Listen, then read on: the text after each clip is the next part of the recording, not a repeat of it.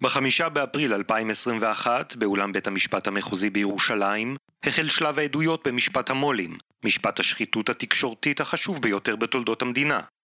מאז ממשיכות העדויות במשפט לחשוף כיצד ברוני העיתונות הישראלים מספסרים בעיתונאים, בהיסטוריה ובציבור כדי לצבור עוד כסף ועוד כוח.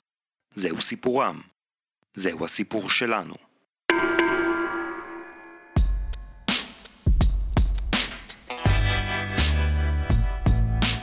התכתבות בין הדס קליין, העוזרת האישית של המיליארדרים ארנון מילצ'ן וג'יימס פאקר, לבין שני קוסקס, אם הבית בבית פאקר בקיסריה.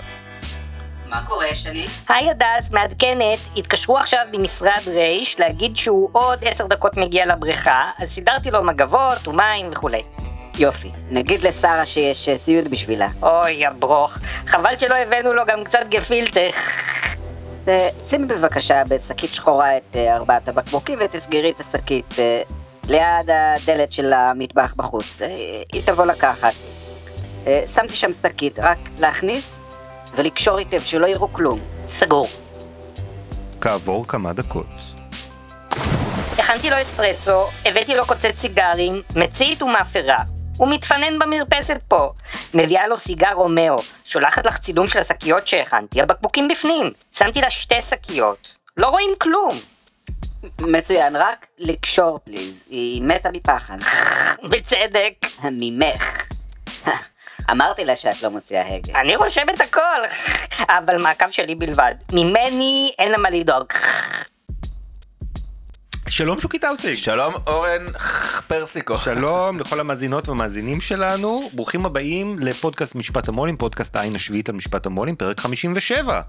שמנו את תיק 4000 מאחורינו, ונכנסנו בקפיצת ראש ישר לבריכה של תיק 1000. לבריכה של פאקר כן. בתיק 1000. המחוממת. כן, בדיוק. מה? שלוקח כמה ימים לחמם אותה. ומי שמענו כאן?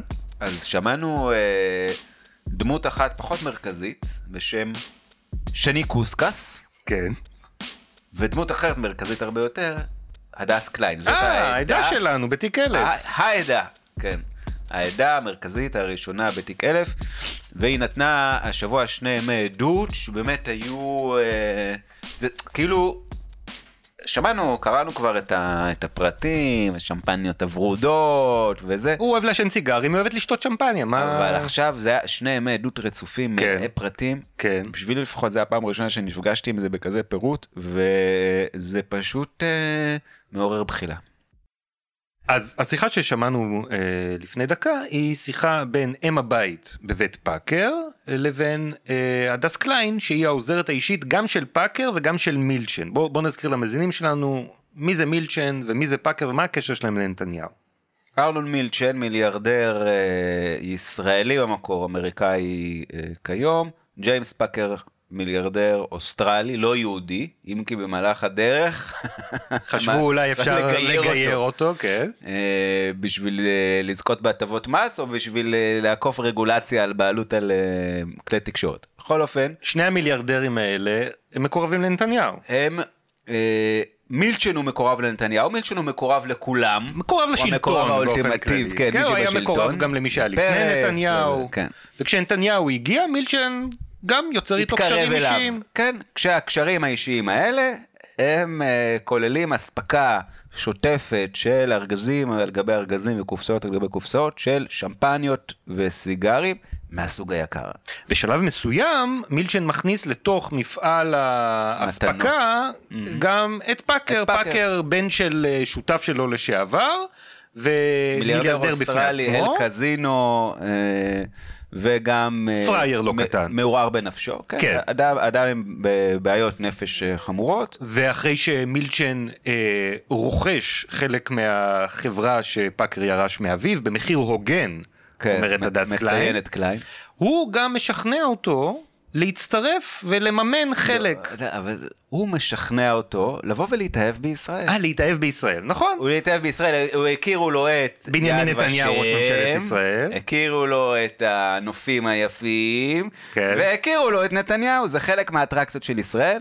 והוא באמת הופך למעריץ גדול של בנימין כן, נתניהו. זה נדבר בהמשך, אבל בעיקר אה, כרגע מה שחשוב לנו הוא הופך להיות ספק של שמפניות וסיגרים. נכון, יחד עם מילצ'ן הוא מתחיל לממן את הסיגריות והשמפניות, ויותר מזה, הוא מתחיל לממן גם את הדס קליין, העוזרת של כן, מילצ'ן, היא הופכת להיות גם מזה, עוזרת פחות שלו. מזה, זה קשור ל- למילצ'ן. זה- וגם את, ה, את הנהג, יש נהג בשם יונתן חסון, אז הוא מתחיל להשתתף בעלות של השכר של הצוות של מילצ'ן, וכשנתניהו מבקש ממילצ'ן, אולי תקנה את הבית שצמוד אליי בקיסריה, כי הוא עכשיו למכירה, מילצ'ן אומר, אה, כן. בשביל זה יש את פאקר. כן. ופאקר קונה את הבית הזה והופך לשכן ו- של ו- נתניהו. כן, ולמה נתניהו צריך את זה, תכף אנחנו נלמד. ואיך כל זה קשור אה, למה שמעניין אותנו בעצם, ל- ל- ל- לתקשורת, ל- לשחיתות בתקשורת, להון סבלנות, שלטון עיתון. סבלנות, אנחנו נראה שיש הרבה מאוד אה, קווים מקבילים ושטחים חופפים. ועכשיו בואו נצלול לתוך אה, באמת מסכת האירועים הזאת, כפי שהיא מוצגת מהצד של ה... מכניסת המשרתים, כן? עורך הדין אלון גילדין מהפרקליטות חוקר את הדס קליין, העוזרת האישית של המיליארדרים ארנון מילצ'ן וג'יימס פאקר. מה בדרך כלל כולל משלוח למשפחת נתניהו? אה, שתי שישיות של שמפניה בדרך כלל, לפעמים גם היה שלוש וסיגרים. אם ארנון מגיע לארוחה, הוא- מביא את הסיגרים, אבל- אם לא, הרבה פעמים אנחנו שמים בכל מקרה קופסה אחת. על איזה סיגרים אנחנו מדברים? אה, זה סוגים שונים, גם השתנה עם השנים. אה, אני לא הכרתי עד אז כל כך סיגרים, אבל- למדתי. אה, היה סיגר בשם מונטה קריסטו, אופן איגל, קוהיבה, מכל מיני סדרות, היו מספרים שונים. סיגלו 6, קוהיבה סיגלו 1, סיגלו 61 אה, לא קנינו, הם, הם היו דקים. אה, קוהיבה שהיה אותו ב-54 וב-56, אה, עד היום אני לא יודעת את ההבדל, אבל אני יודעת שבאחד הסבבים זה היה הרצון של מר נתניהו, זה מה שהוא ביקש ממני. אני הייתי באחת הפעמים בבית ינאי, ישבתי שם, יש לנו בית שמקשר בין שני בתים, יש לנו כמה בתים בבית ינאי, יש לנו שולחן כזה, ישבתי בחוץ, ומר נתניהו הגיע אליי עם אה, חבק כזה, שהוא יושב על הסיגר, חבק כזה מסודר שהוא הוריד מהסיגר, ועם חוט כזה מגולגל של החבק הזה שכתוב את הפירמה, והוא אמר לי, זה הסוג שאני רוצה. ואז כשנסעתי לקובה, חיפשתי אותו, כי בארץ אה, קשה מאוד, שמרתי את החבק בתיק. באחד הימים ארנון מתקשר אליי מבלפור. הוא יוצא החוצה והוא אומר לי, הדס, לקחו לי את הטלפון, אבל אני לקחתי אותו רגע כדי להתקשר אלייך, את עשית לי פשלה איומה. זה, אמרתי לו, "מה- מה עשיתי? הוא אמר לי, את לא נתת לי את הסיגרות נכון, את נתת לי את ה-54 ולא את ה-56, ועכשיו נתניהו כועס. אמרתי לו, תשמע, אין להשיג את ה-56, ואנחנו משתדלים כמה שניתן, זה מה יש, זה מה שמצאנו, תסביר לו שאין. לימים, כשנסעתי לקובה, חיפשתי, חיפשתי את הסיגר שנתניהו רוצה. לפני שנסעתי לקובה היינו בקיסריה, ונתניהו היה שם, אני סיפרתי בשמחה שאני חוגגת 50 ושאני נוסעת לקובה, ואז הוא אמר לי, נתניהו, אז תחפשי את הירוקים האלה. את הסוג המסוים שהוא רוצה. אני אמרתי, בסדר גמור, אני אחפש. ובאמת חיפשתי, השתדלתי מאוד, ולא מצאתי בשום מפעל שלהם, וגם לא בדיוטי פרי. וחזרתי ללא הסיגרים. חזרתי ארצה למחרת, נסעתי לשבעה של מאיר דגן, זיכרונו לברכה, לראש פינה. ואני מקבלת טלפון לנייד שלי ממר נתניהו. ואז הוא שואל אותי, מצאת לי את הירוקים האלה בקובה? אז אני קודם כל התנצלתי שלא מצאתי.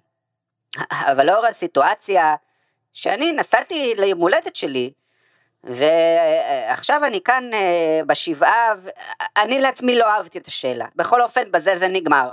לא היה 56. גברת קליין, את אמרת שכל הסיגרים הלכו ל... הלכו למר נתניהו בלבד, וזה אני אומרת בלב שקט. מה קורה, גברת קליין, אם נתניהו מגיע לביתו של מילצ'ן ורוצה לעשן סיגר? אז הוא פותח קופסה אחת, אה, לוקח סיגר, ובסוף לוקח את הקופסה הפתוחה עם כל הסיגרים שבפנים. במסגרת הבקשות של שרה, היו עוד דברים. היו הרבה בקשות להחליף סוללות בשעונים שלה ושל מר נתניהו. והיא שאלה אותי אם אני יכולה גם uh, להחליף לו רצועה. הזמנתי את הרצועה בחנות בהרצליה, התקשרתי למר נתניהו להגיד לו שיש את השעון, הוא שמח כי הוא, הוא, הוא בא מהלשכה הביתה, אמרתי שיונתן ייקח אותי, באתי להביא לו את השעון. עכשיו לא הבאתי סיגרים, הבאתי לו בחזרה את השעון עם הרצועה שהוא ביקש אה, לתקן. הוא היה בבית, בחדר העבודה שלו, נתתי לו את השעון, הוא ענד אותו. כשיצאתי הוא אמר לי... הבאת סיגרים? אמרתי לא. אז הוא אמר... אה, אולי במקרה יש באוטו של יונתן?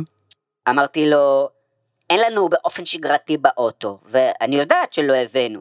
אבל הוא אמר לי... בכל זאת, תשאלי.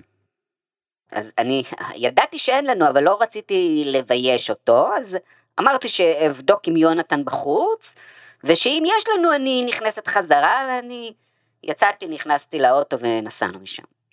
ואיך, גברת קליין, הייתה התנהלות בבית של פאקר? אצל ג'יימס היה לנתניהו קארט בלאנש, כרטיס פתוח, הוא, הוא מאוד אה, שמח ג'יימס להעניק אה, שמפניות, סיגרים, אה, כל דבר. בבית שהוא רכש בקיסריה, צמוד לבית של נתניהו, היה חדר כושר, מילאנו שם ארגזים של שמפניות וסיגרים, זה היה מאוד בולט. הזוג נתניהו בהמשך הדרך ידעו בדיוק איפה הדברים נמצאים. גם אם לא היינו שם הם ידעו לבוא ולקחת, ולקחו גם. יש בבית של פאקר בקיסריה קופסאות סגורות שנרכשו עבור מר נתניהו, ונלקחו והיו במקום מסוים על האצטבה, גם הייתה קופסה גדולה עם תפזורת של סיגרים.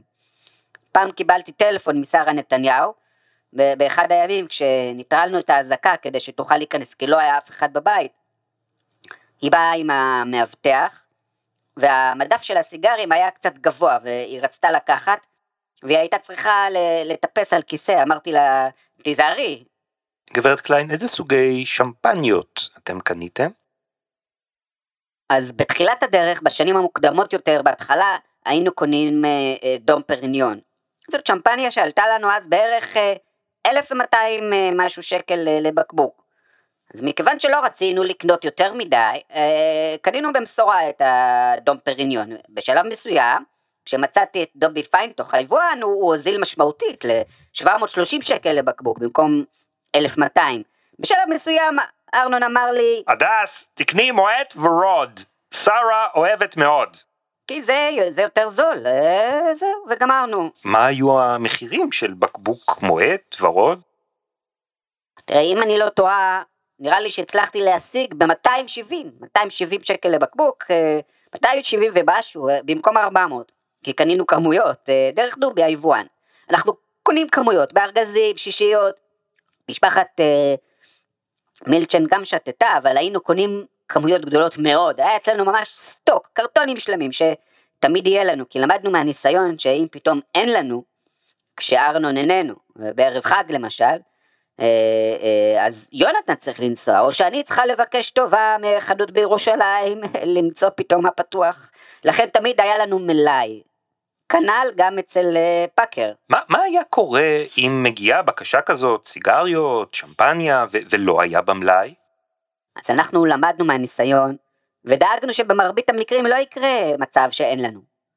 אה, למשל, אני יודעת שיש אה, קוונטרו, ליקר קוונטרו, זה לעוגות, ליקר כזה. למדנו שמר נתניהו, הוא אוהב לטבול את הסיגר שלו שהיינו מביאים לו, הוא היה אוהב לטבול את זה בליקר הזה, קוונטרו. על כל פנים, יום אחד, זה יום שישי בערב, אני מקבלת טלפון. ארנון אומר, הדס, אני צריך ליקר קוונטרו. צריך לנתניהו, שהוא יוכל לטבול את הסיגר. צלצלתי מיד ליונתן, הנהג. עכשיו, זה יום שישי בערב. אמרתי לו, יש חנות על אה, אם הדרך בבית ינאי, והיא פתוחה בשישי. יש חנות אחת שמה במרכז. סע מהר לשם, תקנה, ותיסע חזרה לקיסריה להביא את זה. שיהיה לנתניהו לטבול את הסיגר. תמיד אה, ככה היינו מוצאים מתחת לאדמה פתרונות, בקשות שבאות בשעות ובימים מאוד לא שגרתיים. היינו מאוד יצירתיים. אני החזקתי שתי שישיות קבוע בממ"ד שלי בבית. שתי שישיות של שמפניה מועט ורוד, כי ידעתי שמתישהו תגיע בקשה, ובאמת הגיע, אה, כי אה, אה, מושיקו, הנהג של שרה, הוא לא עובד מסביב לשעון, הוא רוצה ללכת הביתה. אז שאני אחזור הביתה, כאילו שלהם, לקיסריה, לתת לו את זה. עכשיו, אני הייתי בארוחת שבת אצל אמא שלי. הייתי צריכה לעזוב הכל, ונסעתי לתת את השמפניות למושיקו, כדי שלא תהיה תקלה. איך גברת קליין באופן קבוע השמפניות והסיגרים הגיעו אל בני הזוג נתניהו? זה יונתן, הנהג, מקבל אה, בקשה שצריך לנסוע. יונתן, הוא, הוא נוסע לירושלים, לבלפור, למעון הרשמי, בדרך כלל לבד.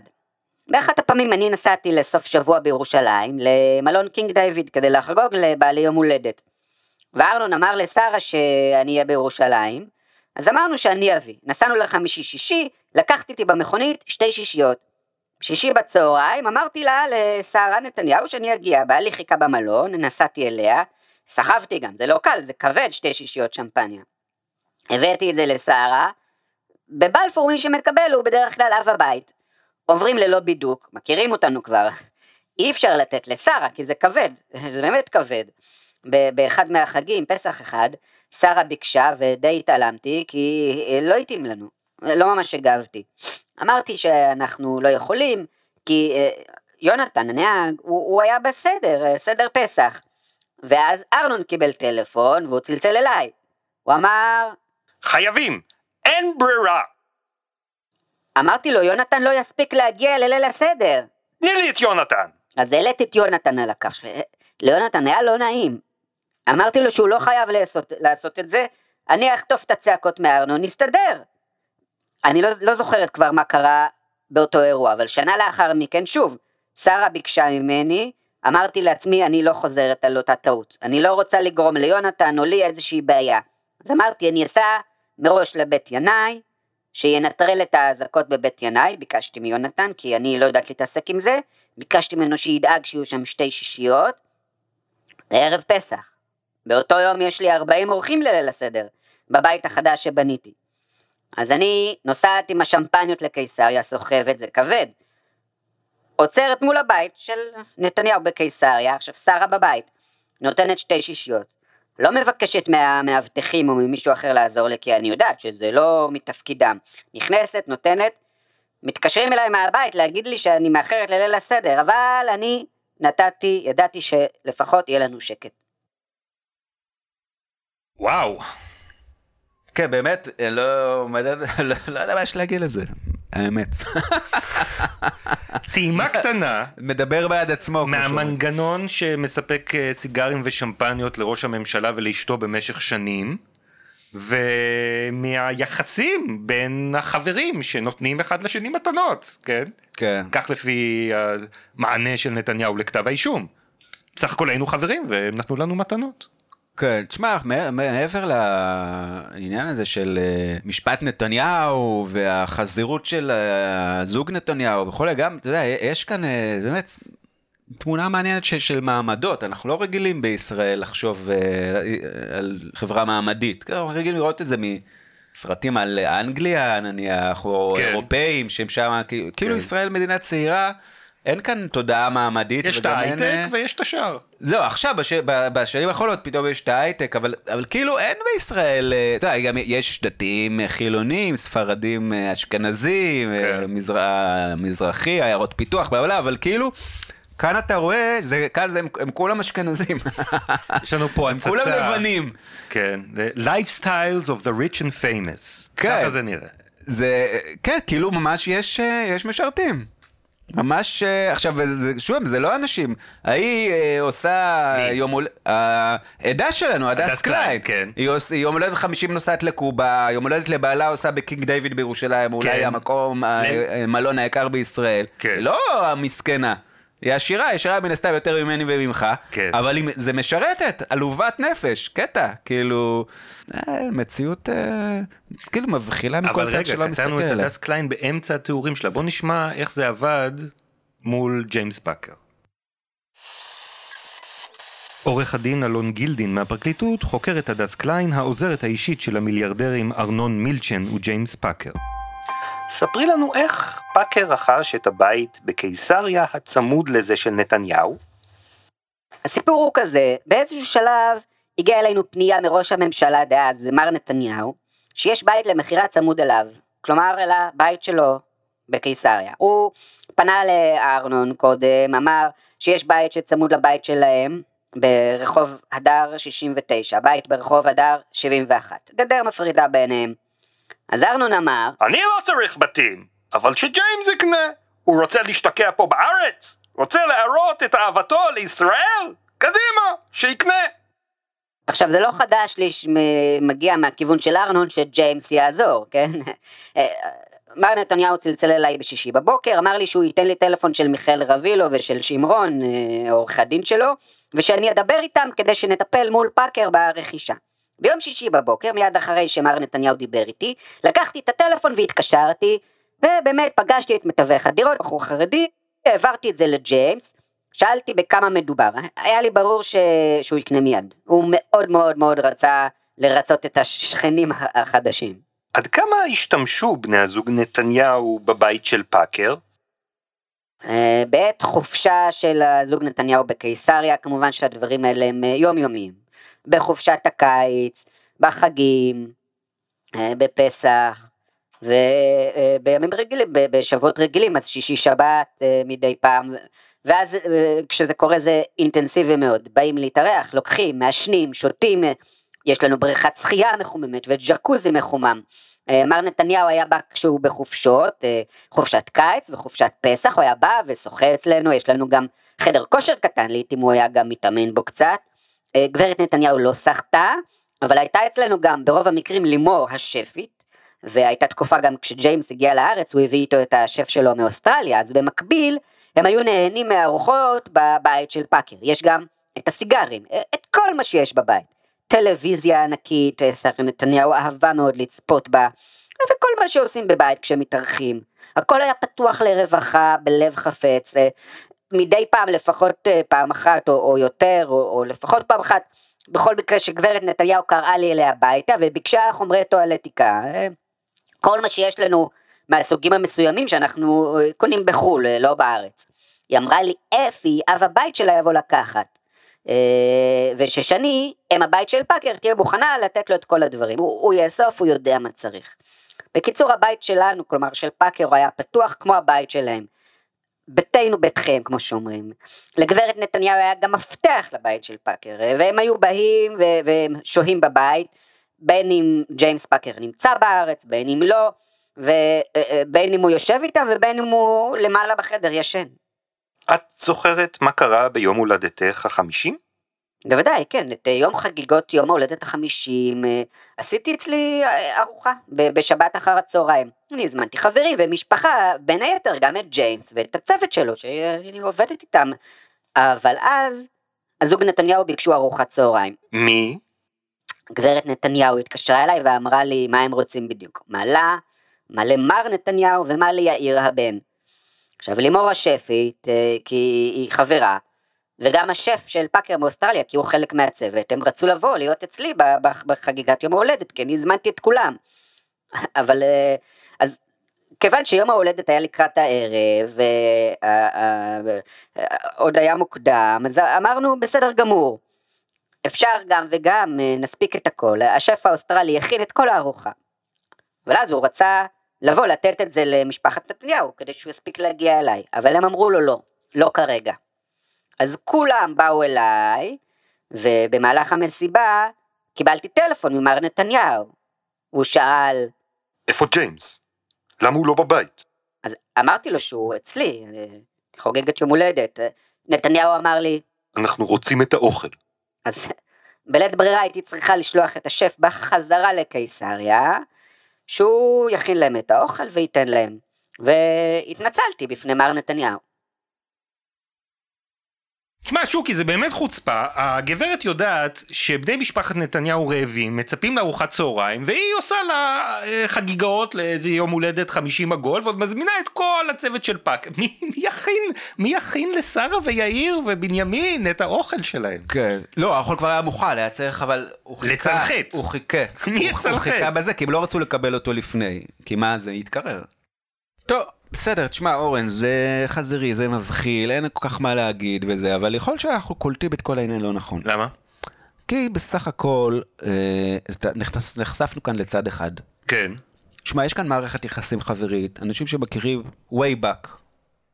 מכירים שנים, כן. וגם מה לעשות, הם, אה, הם עשירים, אתה יודע, זה כאילו, כן. זה מתבטא במתנות, הם נותנים אחד לשני. אז אנחנו אה, רואים איך אה, מילצ'ן נותן אה, שמפניות וסיגרים, בשווי כולל של אה, מאות אלפי מאות אלפי שקלים. שקלים, באיזשהו שלב הוא, הוא מתעייף, כי הוא גם בסופו של דבר אה, די קמצן, אז הוא מביא את אה, פאקר. פאקר שיעזור לו, כי הוא פראייר, הוא לא מאוזן כל כך, אפשר לנצל אותו בקלות. אה, ואנחנו רואים שנתניהו, אה, אה, שרה, אבל בהחלט גם בנימין מתחזרים, מנצלים לרעה. מנצלים עד הסוף וגם... אה, את החברות. ג- ג- את, את, ה- את הנכונות לתת, וכמובן גם מתייחסים לאנשי, למשרתים, מתייחסים אליהם כאל עבדים. נוגשים בהם. כן. אבל, אבל, אבל, אבל, אבל, כן. זה צד אחד. ואתה אה, לא, לא סיפרת לי עדיין. כן. מה נתנו, אה, מה נתן הצד השני במערכת היחסים הזאת, ואני בטוח שגם על זה דיברו. נכון. בוא נשמע את הקטע הזה מהחקירה. גברת קליין, אילו מתנות קיבלתם אתם מבני הזוג נתניהו? אנחנו קיבלנו מחזיק מפתחות של מר נתניהו, היה כתוב עליו משהו באנגלית, נדמה לי אה, בנימין נתניהו, ראש ממשלת ישראל. גם ארנון קיבל וגם אני. בפעם אחרת הם הביאו איזושהי מתנה מהפיראט האדום, זה חנות הצעצועים, ושרה אמרה לשמעון, הבן, אה, תדע לך שזה מתנה מראש ממשלת ישראל. אני לא זוכרת שהיו מתנות אחרות. איזה צעצוע זה היה? אני לא יודעת, לא, לא הסתכלנו על זה. אורן, כן, צ'וקי. שמענו עכשיו, ב... זה- זה לא באריכות אגב, שמענו את זה בקיצור ותמצות אדירים, כי החומרים המקוריים היו הרבה הרבה הרבה הרבה יותר ארוכים ומפורטים, וכדאי אגב לגשת לאתר העין השביעית ולהתרשם מה, גם מה, מהתמצות שנתנו, ה- ה- ה- שהוא יותר ארוך. ממה ש... ממה, בכתב, יותר ארוך ממה שנתנו כאן בעל פה. אבל אני רוצה לשאול אותך, הזכרת ב... בתחילת הפרק, שאנחנו כאילו סוטים כאן מהעולמות הרגילים, נניח של, של הפודקאסט שמעניינים אותנו, של תקשורת, הון שלטון עיתון ושחיתות, אבל אמרת שבכל זאת, זה הכל חלק מ- משתלב בתוך התמונה הגדולה. בוא, עכשיו שאנחנו קצת יותר מכירים את הפרטים, תסביר לי, כן. מהי התמונה הגדולה ואיך באמת זה משתלב. אז קודם כל, יש דברים שעדיין הדס כאן לא דיברה עליהם, אני לא יודע אם היא תחקר עליהם, על חלקים של מילצ'ן שקשורים ישירות לתקשורת. אנחנו זוכרים שנתניהו ניסה להכניס אותו כבעלים או בעלים חלקי של ערוץ ממוזג של קשת ורשת. האורנים גדול, התוכנית המאסטר פלן של נתניהו למזג את שני ערוצי הטלוויזיה המסחריים הגדולים נכון. לערוץ מסחרי גדול ענק שהוא יהיה בו.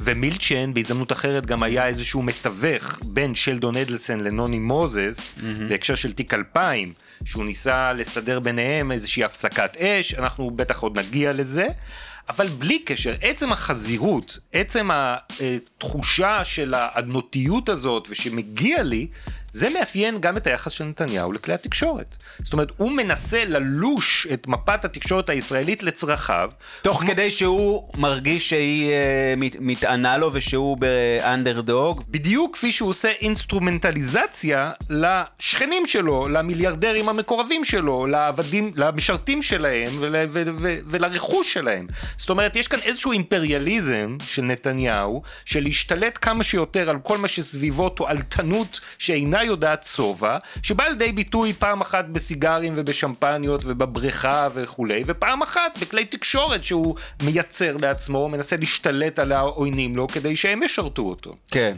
אבל אני חושב שבאמת הדבר המעניין כאן הוא שזה לא רק הרובד האימפריאלי או הבריוני הכוחני, שזה או, אוקיי, משהו שהוא מאוד חזק, מאוד זה, אבל חד-ממדי. יש כאן כאילו עוד מימד מלמטה שהוא גם בהתכחשות מוחלטת לזה. זאת לא רק אומרת- התכחשות, זה גם כן, התקרבנות. הפוך, כן. אה, הוא תמיד החלש בעיניו. נכון. הוא תמיד תמיד זה שלא מקבל מספיק. אז כמו שהתקשורת תוקפת אותו והיא איומה ונוראה והוא רק רוצה קצת לאזן, ככה אותו דבר גם עם הרכוש. אגב, אה, המאמר המפורסם בזמנו, שלדעתי נקרא שנאת נתניהו, אתה, אתה זוכר שהיה כזה דבר? ארי שביט? זה ארי שביט כתב, נכון? כן. שכאילו הביא את הנרטיב, ארי שביט, לפני שהוא נאלץ להיות ימני על מלא, אחרי שהוא הוא הוגלה מהתקשורת השמאלית כשהגלה סיפור הטענות של נשים שהוא הטריד אותם, וגם גברים נשים לדעתי. וגברים, והחברה של הבת שלו, וזה באמת, באמת סיפורים מגעילים למדי, ו, אבל הוא, לפני, הרבה לפני זה, הוא כתב את זה במאמר מפורסם, נכון, אני זוכר נכון, זוכר נכון? שנקרא שנאת נתניהו, שאומר, נתן את הנרטיב שבעצם נתניהו הצדיק והתקשורת רודפת אותו. ארי שביט גם, נכון, הוא אה, הוזכר. נכון, נכון, נכון, נכון, הוא הוזכר כי אני לא יודע אם אתה אה, זוכר, לפני כמה דקות סיפרנו איך הדס קליין ביום הולדת החמישים שלה נאלצת להחזיר את כל הצוות של פאקר והשפים הביתה כדי שיכינו ארוחת צהריים למשפחת נתניהו, אבל היא אומרת, לא רציתי שהם יכינו את זה בבית פאקר, כי לא רציתי שמשפחת נתניהו תגיע לבית פאקר, כי ידעתי שבשעות הערב של אותו יום אמור להגיע אורח לג'יימס פאקר, ולא ידעתי אם פאקר רוצה שנתניהו יראה שהאורח הזה נמצא אצלו. ומי האורח? מי זה האורח? ארי שביט. ארי שביט. מעניין, אז זה כאילו מלמד אותנו משהו על הדמות, העיתונאי שמדעת, שמסתובב באותם חוגים, באותם בתים. הוא עשה באותם... תחקיר. עשה תחקיר כנראה, כן, על לימור השפית.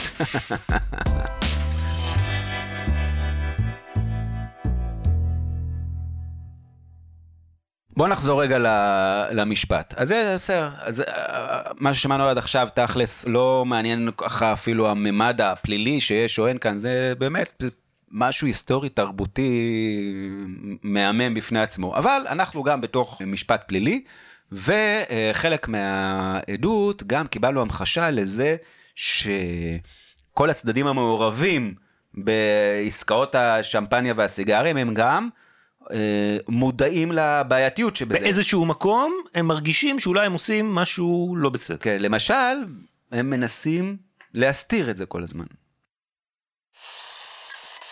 עורך הדין אלון גילדין מהפרקליטות חוקר את הדס קליין, העוזרת האישית של המיליארדרים ארנון מילצ'ן וג'יימס פאקר.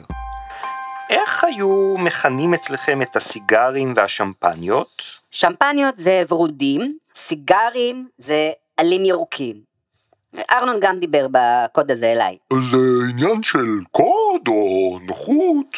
תראה, זה אני לא יודעת, אני לא יודעת מדוע שמות הקוד, אני לא יודעת אם זה קוד כי זה קוד, או כי נוח יותר להגיד כך. אה, התחלת לדבר קודם על אריזה בשקיות, על מעטפות. תתארי לנו ברמה הטכנית, למשל מצב שנתניהו מתארח בבית של פאקר והוא יוצא עם קופסה או שתי קופסאות של סיגרים, מה, מה קורה? שמים בשקית.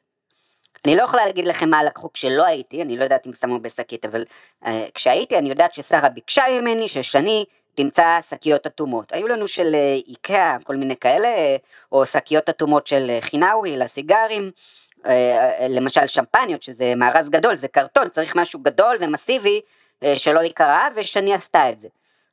תראו, הרחוב אמנם קטן ושקט, אבל בכל זאת עוברים בו אנשים ורואים.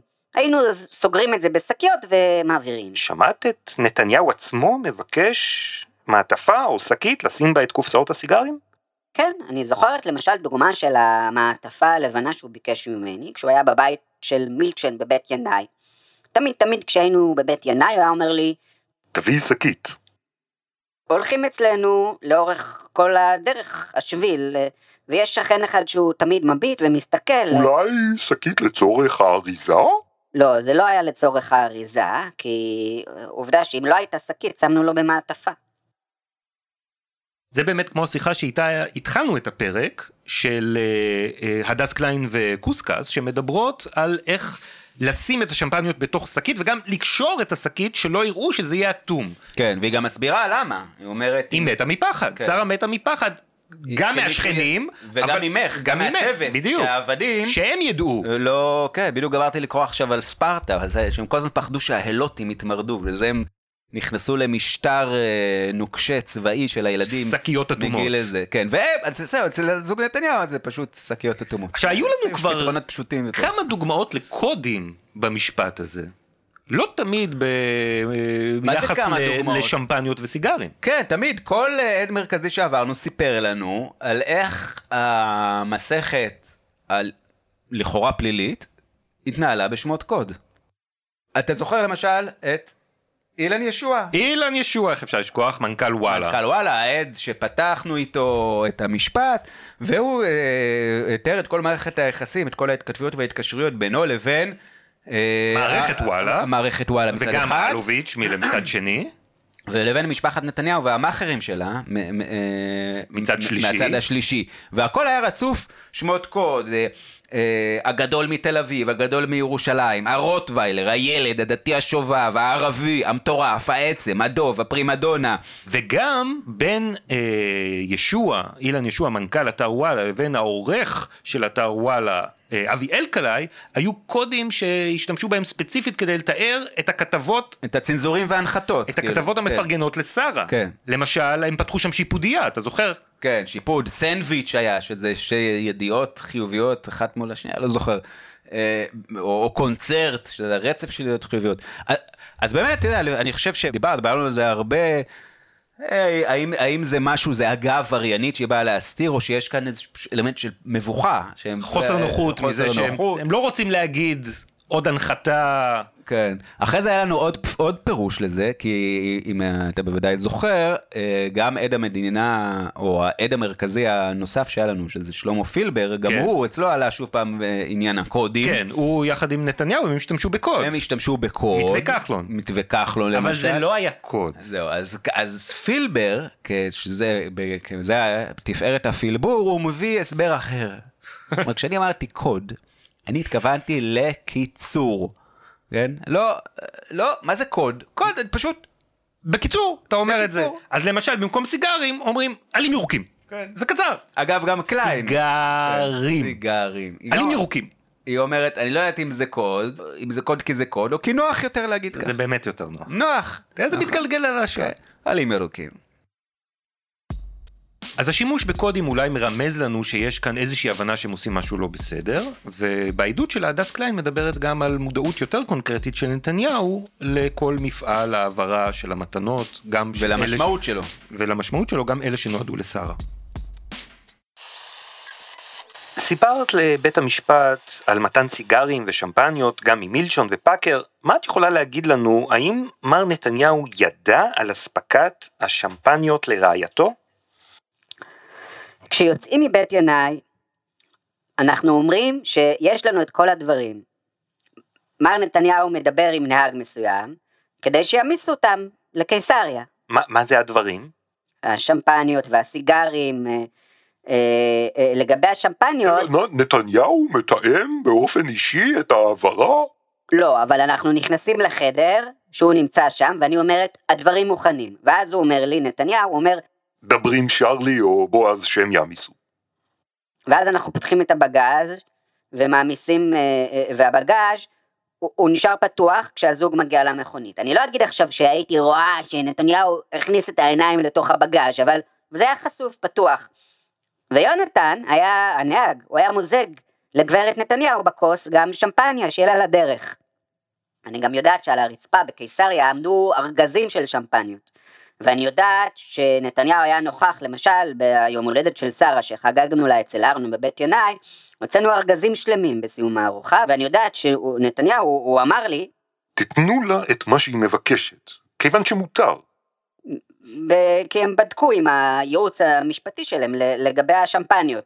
את מדברת על גברת נתניהו? כן, אבל היא אמרה לי שהם שניהם, בנימין נתניהו ושרה נתניהו, הם שניהם בדקו. ומר נתניהו, התקשר אליי, רצה להרגיע אותי שהכל תקין, הוא אמר, תנו לה את מה שהיא מבקשת, כי זה מותר. למעט, הוא, הוא הזכיר למעט דירה. הוא אמר לי, אל תצטרפו לעיתונות. אני, אני בעצמי אסביר שזה מותר גם לארנון ולג'יימס. מדהים, אז בעצם אה, אה, אה, בנימין נתניהו מותר לקבל מתנות מחברים. כל הוא- עוד זה לא דירה.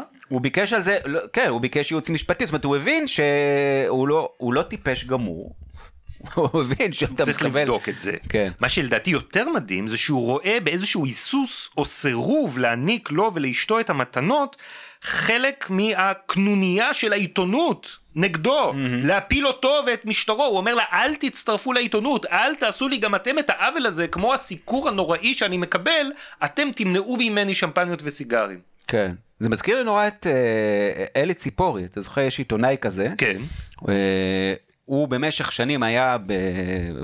כותב בכיר בגלובס, היה סגן העורך, והיה מאוד, כאילו, זה סוג, היה לו סוג מסוים של כתיבה שהיא נמשכת היום ביתר עוז וגידוף ברשתות החברתיות, של, אה, באמת יש שם תחושה חזקה של, של אה, רדיפה. זאת אומרת, נרדפות. נרד... כן, הוא כל הזמן, כאילו יש איזה קנוניה אדירה שכולם נגדו, כל פעם מצטרפים לזה עוד ועוד ועוד ועוד. אבל זה כמובן בזעיר אנפין, זה איזשהו זה עיתונאי לא כל כך חשוב, אבל כאן זה ראש ממשלת ישראל. וכן, זה מדהים, הה- ההערה הקטנה הזאת, הוא אומר שהוא מדבר עם איזה, באמת, שוב פעם, איזה משרתת של המיליארדר שמעניק מעניק לו את הסיגרים אה, מהסוג המסוים שהוא רוצה מקובה, והיא פתאום מהססת, כי אולי יש כאן בעיה שהדבר הזה הוא פלילי, והוא אומר לה, אל תצטרפו לעיתונות. כאילו, כל העניין הזה של, לא יודע, מינהל תקין, אה, אה, חוק, מראית עין וזה, זה, זה הכל חלק ממסע שנאה והסתה נגד אה, ראש ממשלה מכהן ומגן האומה הישראלית.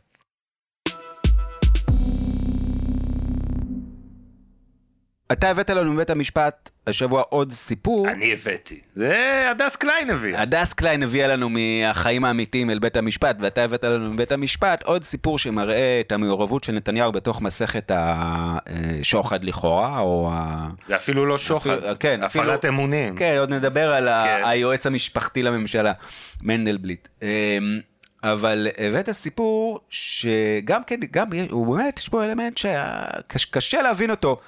כאילו, נכון, לפעמים יש, יש, יש לך יום הולדת, כן, קורה, כן. נכון? בדרך כלל זה פעם בשנה קורה. כן.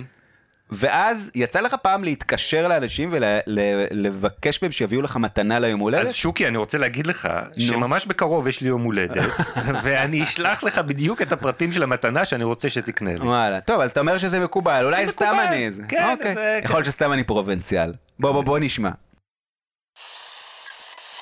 גברת קליין, אתמול סיפרת על קנייה של תכשיט בחנות אגס ותמר. כן, יום ההולדת של שרה הוא חל בנובמבר. היא התקשרה, ביקשה תכשיט. היא אמרה שהיא רוצה מתנה ליום ההולדת. עם מי היא מדברת? איתי, וכלפי מי מופנית הבקשה? לארנון. היא, היא אמרה לי שהיא רוצה שנקנה. היא אמרה לי, נפלה לי מארנק טבעת שבעבר קנינו לה, וחוץ ממנה שהיא רוצה אותה, היא גם רוצה שרשרת יפה. אז אני אמרתי לארנון, עד כמה הבקשה של גברת נתניהו קונקרטית? קונקרטית ביותר. רצתה טבעת מסוימת בדיוק, היא, היא גם שרטטה לי על פיסת נייר, על פתקית, את גודל האצבע שלה. היא גם אמרה לי איזה שרשרת, איזה אבנים ואיפה לקנות, בחנות הגס ותמר, בשכונת שבזי, בנווה צדק, בתל אביב. אמרתי לארנון שיש בקשה כזו, וארנון אמר, חכי, אני לא יודע, אל תמהרי. כאילו תמהרי לאט, מה שנקרא. ואז כששרה ראתה שאני ממסמסת את זה ומעכבת את זה, אה, היא פנתה אליו, אבל ארנון אמר לי, תחכי עוד קצת. עכשיו באיזשהו שלב היא פנתה אליי בצורה בוטה, והיא אמרה לי, ראש הממשלה אומר שאת מביכה אותי, את מביישת אותי, ואני לא רוצה שום דבר, אני לא מבקשת ממך שום דבר, כי את מבזה אותי. אז אני אמרתי לה, "אה, אה, תראי, לי יש אור אדום מארנון, אם אה, ארנון יגיד לי שזה בסדר, אה, אני הולכת וקונה. אז היא פנתה לארנון, ואז אה, אה, אה, ארנון אמר לה, אני אה, הייתי בשיחת הוועידה, כשארנון אמר לה, אני מבקש שמר נתניהו יאשר את זה. אם הוא יגיד לי שזה בסדר, אנחנו נקנה את זה. עכשיו, אנחנו, אני וארנון היינו פתוחים כשסגרנו את השיחה, שהיא היא, היא לא תבקש כזה דבר ממר נתניהו, ואז הבקשה תרד מהפרק. ארנון אמר לי שהוא בטוח שהיא לא, לא תעביר את זה הלאה. עכשיו, עברו חודשים, כאילו זה היה תהליך ארוך. באחד הימים, גברת נתניהו מתקשרת אליי. הדס, אני בקיסריה, את יכולה לבוא? אז אני הגעתי לקיסריה, אה, והיא אמרה לי, אה לא, סליחה, אני, אני הגעתי לקיסריה והיא לא הייתה, כן? היא איחרה לבוא, אני חיכיתי לה שעות. בסוף היא הגיעה, אמרתי לה, יש לי ארוחה אצל אה, אימא שלי, אני צריכה להיות בהרצליה בזמן. ואז היא אמרה לי, מפה את נוסעת לבית ינאי, כי אתמול בערב מר נתניהו אישר לארנון באופן אישי בפגישה את האפשרות לרכוש את התכשיטים האלה, ולכן יש אור ירוק לזה מארנון. אל תדברי איתו בטלפון עם ארנון, תיסעי אליו. תדברי איתו פנים אל פנים. טוב, אז אני אמרתי בסדר, חזרתי הביתה, אה, אני לא נסעתי לבית ינאי, אני כן התקשרתי לארנון, אמרתי לו על השיחה, אמרתי לו ששרה נתניהו אמרה לי לבוא אליך פיזית, אבל אני לא יכולה לבוא עכשיו, יש לי ארוחה אצל אמא שלי, אז הוא אמר לי, את יודעת מה? היא צודקת. מר נתניהו אישר את זה ואין ברירה אלא תקני את זה, אין, אין ברירה, באמת, ש- ביבי אישר לי את זה. טוב, אז ברגע שארנון אמר לי, אז uh, מה אני יכולה לעשות? הלכתי ורכשתי טבעת ושרשרת, הסכומים היו סביב 2,000 או 2,500, לא, לא שקל, דולר. דיברתי עם שרה, אמרתי לה שאני בדרך לקיסריה, יש לי את מה שקניתי, הבאתי לה את הטבעת ואת השרשרת ארוכה ויפה, היא אהבה את זה, קיבלה את זה. זה סיפור התכשיט. באיזשהו שלב המשטרה מתחילה להתעניין בכל אה, מפעל המתנות הזה. אה, בהלוויה של פרס, רון לאודר מגיע, וכשהוא יוצא מישראל, הוא נלקח ללהב 433 לתחקור. הדס קליין שומעת על זה, כך היא מעידה, ומתלוצצת עם יונתן הנהג, תקשיב, מחר זה אתה. ולמחרת היא מקבלת באמת טלפון מ-433 והיא בטוחה שזה יונתן עובד עליה והיא אומרת לו יונתן אתה עובד עליי מה אתה ולא זה באמת 433 והיא נקראת לתת עדות וגם יונתן נקרא לתת עדות ואז היא מוצאת את עצמה במלכוד. כי מילצ'ן עדיין לא נקרא לתת עדות בחקירה הזאת והחוקרים אמרו להדס קליין אסור לך אסור לה להגיד עם אף אחד." עם אף אחד. בינתיים מגיעות עוד דרישות כן. לשמפניות וסיגרים. בזמן שהיא יודעת שהיא נחקרת על זה בחשד שזה עבירה פלילית. היא מנסה להתחמק, היא לא יכולה להגיד למילצ'ן אל תשלח, כן. היא לא יכולה להגיד לשרה לא, כי היא תחטוף על הראש, היא באיזשהו מלכוד שנמשך כמה שבועות עד שגם מילצ'ן נחקר. גם על הפרשה הזאת של תיק אלף של השמפניות והסיגרים. אגב, מילצ'ון נחקר באותו יום שבו שרה נתניהו נחקרת על פרשה אחרת, פרשת המעונות. ויום אחרי שמילצ'ן נחקר על הסיגרים והשמפניות ושרה על המעונות, יש עוד שיחת טלפון מגברת נתניהו. וקליין מספרת בבית המשפט מה קרה. החקירות של ארנון ושל שרה היו שתיהן באותו יום, יום חמישי אם אני לא טועה. למחרת, ארנון מתקשר אליי, כי הזוג נתניהו ה- התקשר אליו. ואז ארנון מדבר אה, בקו אחד ונתניהו בקו השני, ומר נתניהו אומר לו שהוא גאה באשתו שהיא עברה חקירה, ובסיום השיחה הוא מעלה את אה, שרה גם על הקו, ואז שרה מבקשת את השמפניות, ואני שומעת את ארנון אומר, לא, אני לא יודע, יונתן בחופש, אני לא יודע איך אשלח לך. אז היא אומרת לו, בסדר, יום ראשון. אז ארנון סוגר איתה את הטלפון, והוא אומר לי, מה עושים? מה עושים עם הדבר הזה? אז אני אמרתי לו, תשמע, אני מפחדת, זה כבר לא צחוק. ביום ראשון יונתן נוסע עם ארבעה בקבוקים, כי תמיד זה היה ארגזים של אה, שישה, הפעם מהפחד שלנו החלטנו שנוריד כמויות, אה, לא הסברנו, אבל אמרנו שיונתן יביא שקיות ולמקום אחר, שהוא לא ייכנס לירושלים, הוא לא ייסע לבלפור, והוא הוא- הוא לא הסביר לה למה ארנון. גברת קליין, את זוכרת איך מר מילצ'ן התייחס לשרה נתניהו בהקשר הזה? לי הוא אמר את המילים כאחרונת העברייניות. טוב, שמענו הרבה על הבקשות הבאמת אה, מטורפות אה, לעוד ועוד סיגרים ושמפניות, אבל לא שמענו כמעט כלום, והדס קליין לא נשאלה כמעט על הצד השני, על, על, על, על המיליארדרים. למה הם עושים את זה? למה הם מסכימים לספק את כל הסחורה הזאת בשווי גדול, על אף שזה בשבילם זה peanuts, לנתניהו כן. ולאשתו? אגב, אנחנו לא, באמת חסכנו את זה מה, מהמאזינים, אבל יש תורים ארוכים על זה שזה ממש לא peanuts בעיני מ- מילצ'ן. לא, מילצ'ן הוא מתחשבן, הוא- קליין אומרת, "אה, אני לא מוציאה אף גרוש בלי שהוא מאשר, הוא כל הזמן, הוא אומר, הוא- הם מחפשים את פאקר שיצטרף איתה, מחפשים... איך- יורדים מאדום פריניון למועט הוורוד, יש גם קטע עם סיגרים דומיניקנים שמנסים להשחיל לביבי, אבל כן, הוא לא הוא אוהב לא את זה. מוכן, הוא יש רק קטע רוצה את הסוג שבמקום היקר. המועט ורוד רוצים להביא לה קו הוורודה, ושרה לא מוכנה לקבל את זה. קודם כל ראינו גם שאין כאן באמת מערכת יחסים חברית, כי המיליארדרים לא מקבלים שום דבר בתמורה. אז מה הם בכל זאת מקבלים? אז כאן זה מת- מתחלק לשניים. יש, את התשובה, ב- בתוך העדות של קליין, יש תשובה לגבי פאקר, ויש תשובה שקליין אגב נמצאת לגביה בהתכחשות, אבל נדבר על זה, ויש תשובה לגבי מילצ'ן. בואו נתחיל עם פאקר. מה הצד של פאקר בתוך מערכת יחסים המעוותת שלו עם הזוג נתניהו?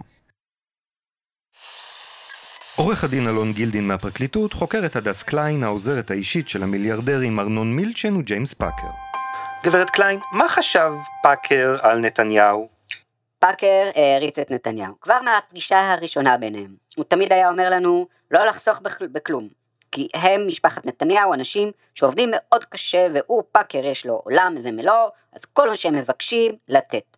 אני הייתי כשארנון הסביר לפאקר שנותנים מתנות.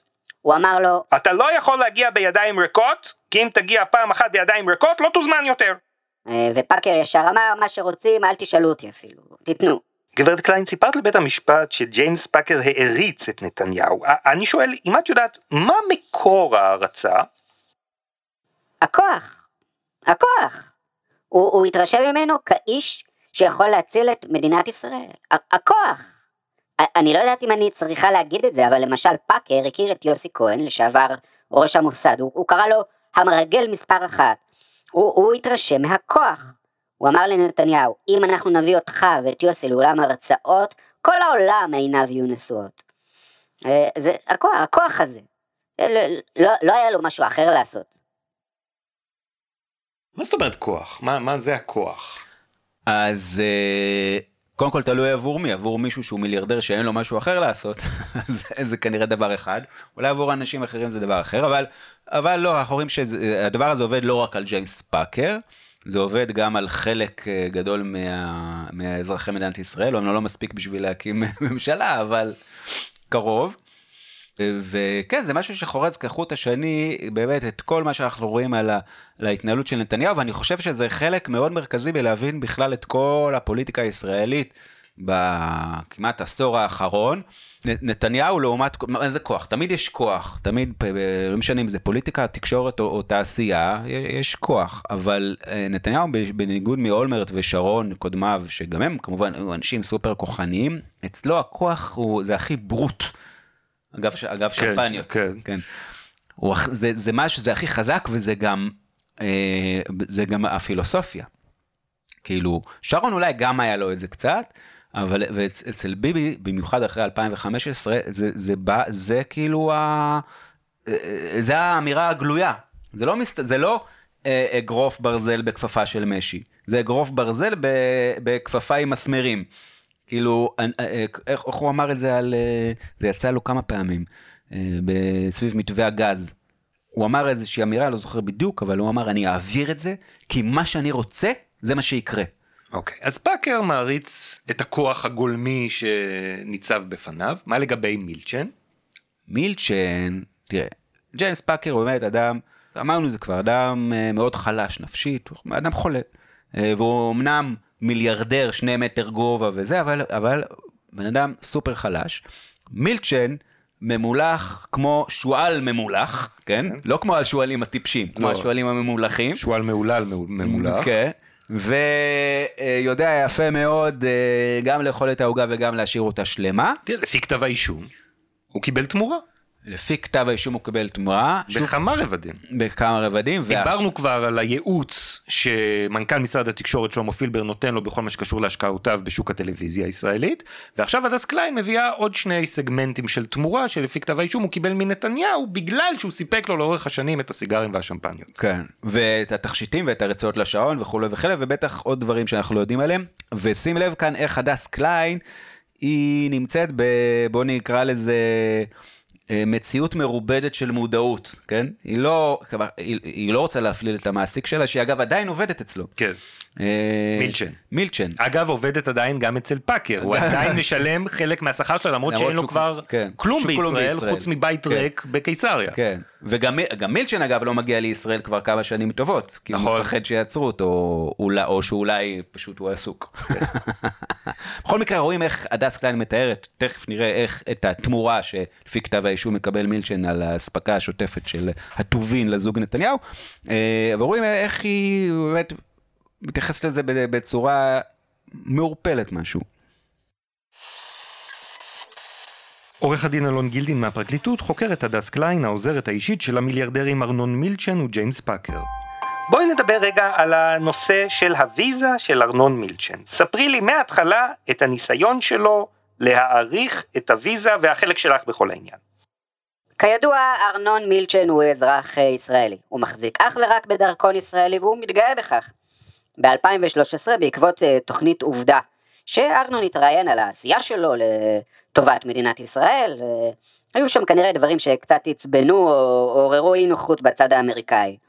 אז באמת אנחנו אה, כבר למחרת היום של שידור הכתבה כבר קיבלנו ריקושטים ולארנון זה עשה תחושה לא טובה שאולי זה לא טוב שהוא דיבר על הנושא הזה אולי הוא עצבן שם מישהו אה, אז הוא הגיע ארצה הוא אמר לי בואי, אני רוצה להגיש את הבקשה להארכת הוויזה שלי. ויזה כזו היא לכמה שנים? "אה, זו ויזה לעשר שנים. אני חשבתי שאנחנו ממהרים יש עוד זמן אפשר לחכות אבל זו בקשה של ארנון ויזה שלו אז בסדר. ארנון פנה לגיל שפר מהלשכה של נתניהו לשאול אם הוא מכיר מישהו שיכול לסייע לו שם בשגרירות לקדם את הנושא הזה.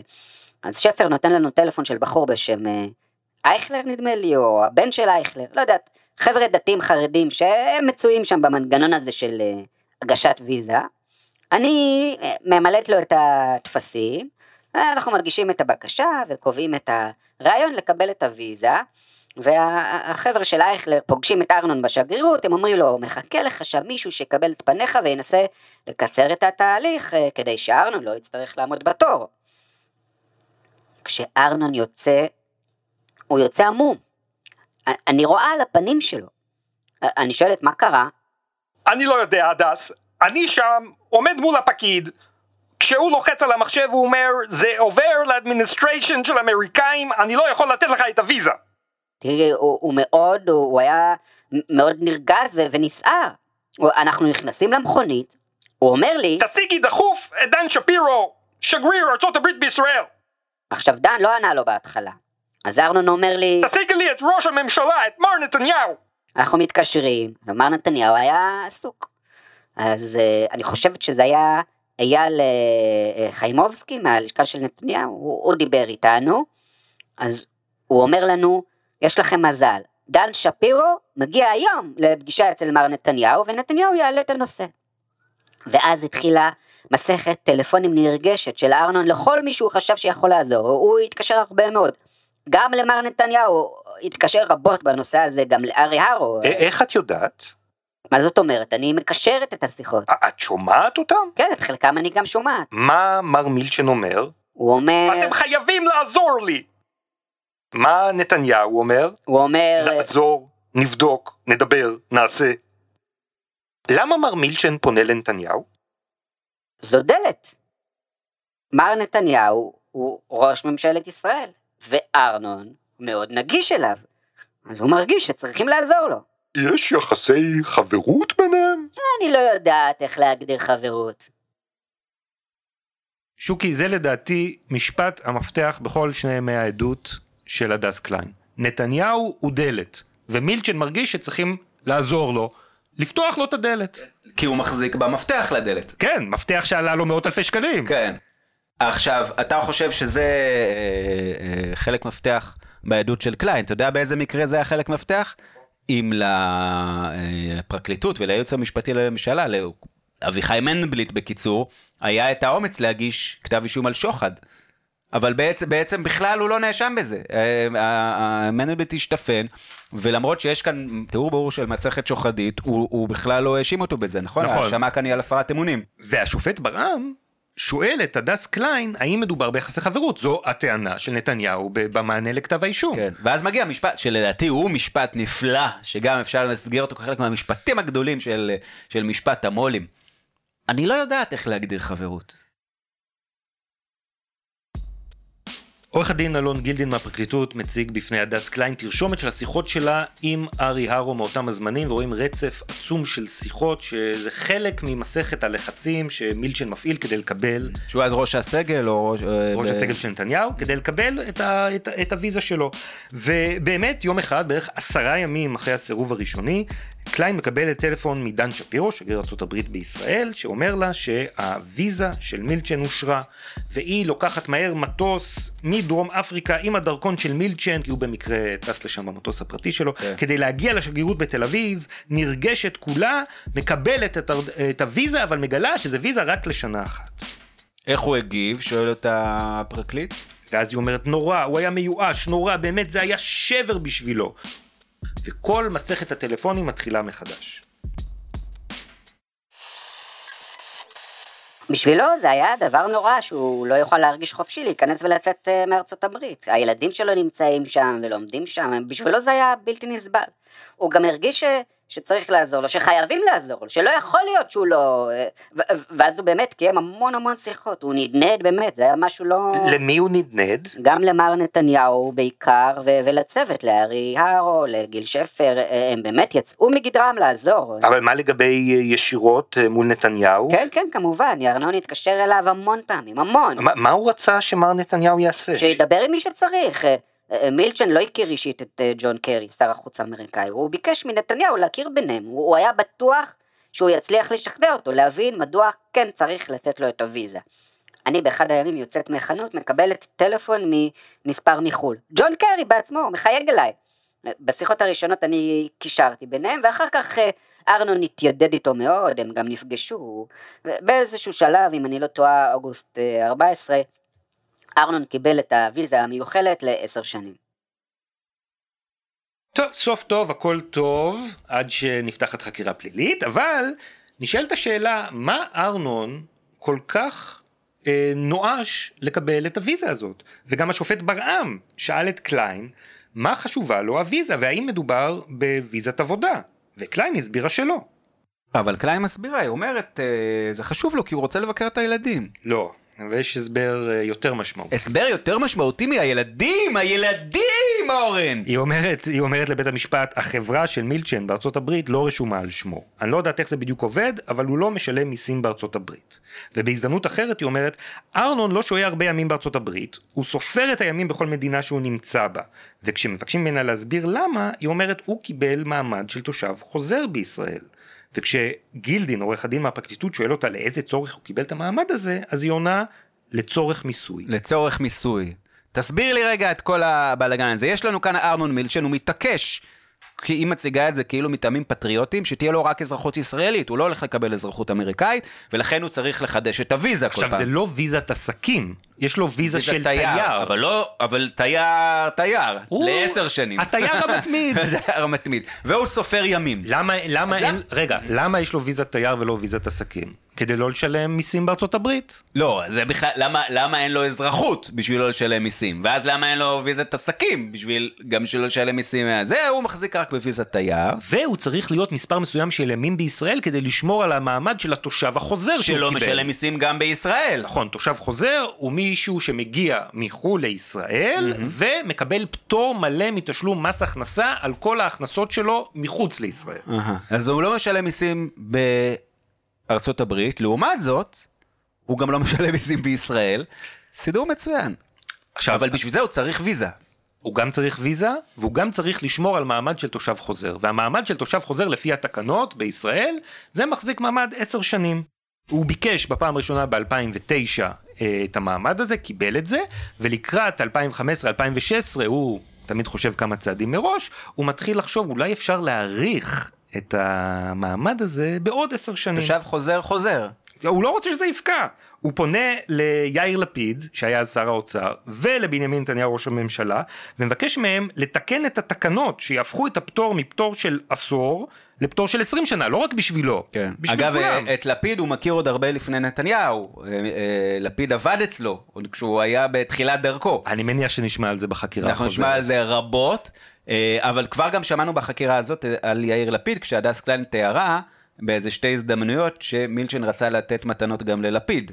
והוא ולפיד סירב. סירב בכל תוקף. אז אה, גם יש כאן איזושהי נקודת השוואה מעניינת, אבל כמו שאתה אומר, בטח עוד נעסוק בזה בהרחבה. בכל מקרה, הוא לא מצליח לשכנע את אה, לפיד אה, לתקן את התקנות כדי להאריך את הפטור, ובכל מקרה נפתחת חקירה פלילית, והוא מוצא את עצמו מחוץ לישראל, ולא חוזר מאז לכאן. כן, טוב, הוא עם הילדים. אז כבר חמש שנים הוא לא בישראל, איך אתה חושב שזה משפיע על הוויזה שלו? מה, מה הוא עושה בחמש שנים האחרונות? לא הוא משלם מיסים כנראה.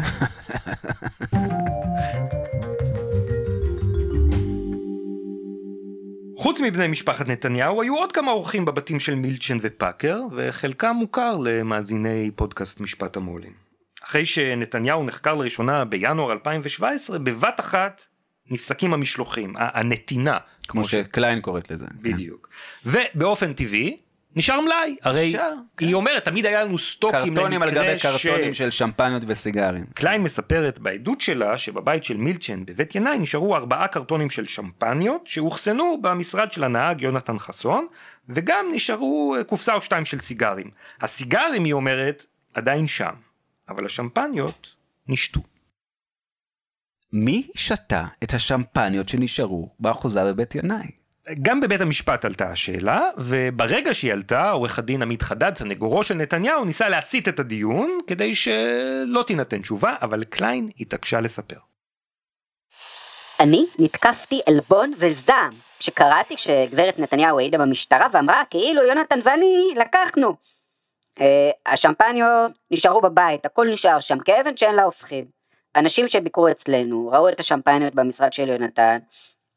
בתקופת הסגר הראשון של הקורונה ארנון ביקש ממני לארח אנשים. הוא התבקש על ידי עורך דין uh, בן צור, שהיה אז עורך הדין שלנו, שבתו תתארח, uh, והיא התארחה אצלנו בבית, בבית ינאי. גם עורך דין בן צור עצמו ביקש גם, ועשינו את זה בנפש חפצה, בימים קשים, אה, כשהמנקה קשה לה להגיע בסגר. באחד הימים יונתן התקשר אליי והוא אמר לי שתדעי לך, השמפניות, שלא תגידי שזה המנקה, תדעי לך, האורחים שתו את זה. אני מבחינתי, אם זה האורחים של ארנון, הכל בסדר. אבל לכן, אני כל פעם זוכרת, וזה לא יוצא לי מהראש, העדות שנאמרה של שרה נתניהו, שאולי אנחנו, אני ויונתן, העזנו לקחת. תראה איזה עולם קטן, שוקי. מילצ'ן מספק במשך שנים שמפניות לשרה נתניהו, בבת אחת הוא נאלץ להפסיק כי יש חקירה, שוכר לעצמו עורך דין פלילי בכיר, בועז בן צור, שייצג אותו, וי- ויחלץ אותו מכתב אישום בהצעת שוחד. וישמיד ראיות. ואותו בן צור ובתו, אולי עורכת הדין כרמל בן צור שהיא חלק מהצוות ומסייעת לו, עכשיו כשהוא מגן על נתניהו, מתארחים אצל מילצ'ן בבית. הנתינה, הנתינה נפסקה, צריך, מישהו צריך לה, להמשיך את הנתינה. את הלקיחה. ולך תדע, אולי אם בן צור היה ממשיך לייצג אותם, אולי הוא היה, אולי היה חוזר אחורה בזמן ושותה את השמפניות לפני ששרה הייתה מספיקה לקחת, אולי זה חלק מהשירותים המשפטיים, אבל הוא לא, הוא לא מייצג אותם, את מי הוא מייצג? מייצג את נתניהו. מדהים, לא? איך זה, מה זה, איך, זה הכל, איך זה, זה תסריט כל כך הזוי. איך העורך, העורך דין של מילצ'ן והדס קליין, שמייצג אותם בחקירה הפלילית בתיקי נתניהו, עובר לייצג את ה... איך זה עובד הדבר הזה? לפי- אני עד היום לא פענחתי את ה... לא, לא מובן לי הסיפור הזה. לפי הפרסומים נתניהו ביקש כמה פעמים ממילצ'ן שישחרר לו את בועז בן צור כדי שייצג אותו, הרי לא יכול לייצג גם וגם. הוא, נתניהו רצה את בן צור, לא ובצדק, למה. בצדק אנחנו מה? רואים למה. עורך דין מצוין, הוא מסור. הוא עורך דין מצוין. הוא, אם הוא צריך לשתות שמפניה, הוא ישתה. ומילצ'ן לא רצה לשחרר אותו. ואז נתניהו פנה ללארי אליסון, המולטי מיליארדר מהאנשים העשירים בעולם, בעל האי ששם התארח כן, נתניהו אחרי שהוא הפסיד כן. בבחירות. וביקש ממנו לפעול בעניין, ואליסון התקשר למילצ'ן ואמר לו, בן אדם, כן, אנחנו לא יודעים מה הוא אמר לו ומה הוא הציע לו נתניהו ומה רוצה הוא את זה. בן צור. כן. אחרי השיחת טלפון מהמולטי מיליארדר אליסון, המיליארדר מילצ'ן אמר, שחרר את העורך דין שלו. אה, טוב, אני, אני לא מבין גם איך הדבר הזה מתאפשר חוקית, אבל קטונתי, לא יודע איך העורך דין שנחשף לכל הסודות של צד אחד עובר לייצג צד שהוא למעשה צד שני, אין מה, אה, גם, גם אם הם לא נאשמים. עוד אה, זווית מוזרה והזויה בתוך המשפט הזה, אבל יש כאן עוד עניין. אה, שים לב שהדס קליין בקטע הזה ובקטעים אחרים שהיא מתייחסת לאותו incident, היא, היא ב, ב, במובן מסוים זה הדבר, שהיא אומרת זה הדבר שגרר אותה או דחף אותה להיות, להיות עדה. הרי הדס קליין הייתה יכולה גם לא, לא לספר את כל זה.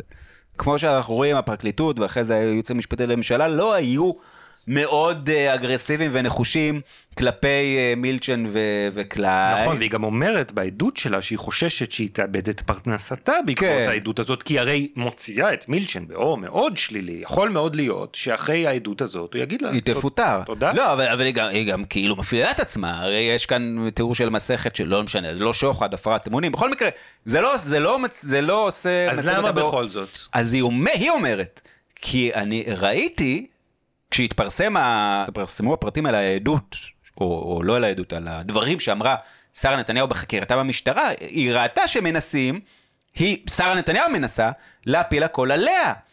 שזה- להגיד שהיא שתתה את שהיא שתתה את השמפניות. השמפניות. ואולי גם השתה את הסיגרים. זה אגב בדיוק כמו ש? עם מני נפתלי. שמני נפתלי הזמין את כל הארוחות כן. כל הביתה. החמגשיות, מה שזה, ארוחות השפים. יש לו תיאבון שאינו יודע שאינו שובע. יודע שובע. אז זה קטע, זה, זה, זה כן, זה, אז רואים כאן pattern כזה, גם ש, של שרה נתניהו, שהיא מנסה להפיל את החזירות הבלתי נשלטת שלה על המשרתים, ויש משרתים שלא לוקחים את זה טוב, ומגיעים עם זה למשטרה.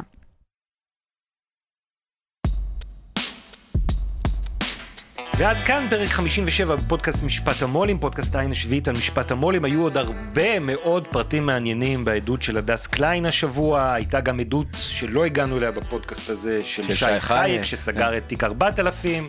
כן. אתם מוזמנים לגשת לאתר העין השביעית ולהשלים פערים. ובינתיים, תודה לך שוקי. תודה לך אורן, תודה גם לאוהד סטון על ההפקה והעריכה. כן. תודה גם אה, לי, שאני הולך להגיד עכשיו שחלק מהשיחות הם, אה, והתכתובות והעדויות שהמחזנו כאן, הם נערכו לצורך אה, בהירות. ובשבוע הבא צפויה לנו המשך חקירתה הראשית של הדס קליין וגם תחילת החקירה הנגדית שלה. אה, כבר בשבוע הבא. מתחילה החקירה הנגדית? כן. אוקיי, אז איך אה, נראה איך מנסים להעלות אותה על, ה, על המוקד. שקרנית, מניפולטיבית, מונעת משנאה תהומית לבני הזוג נתניהו, ובמיוחד לסערה, מקנאה. מקנאה, כן. נראה לי שזה הכל קנאה. יהיה מאוד מעניין, אתם שוב פעם מוזמנים להיכנס לאתר, כי באמת החלק הזה של היהדות חייבים, לדעתי חייבים, אתם חייבים לעצמכם כאזרחים ישראלים לקרוא את כולו, ואנחנו נתראה בשבוע הבא. ביי.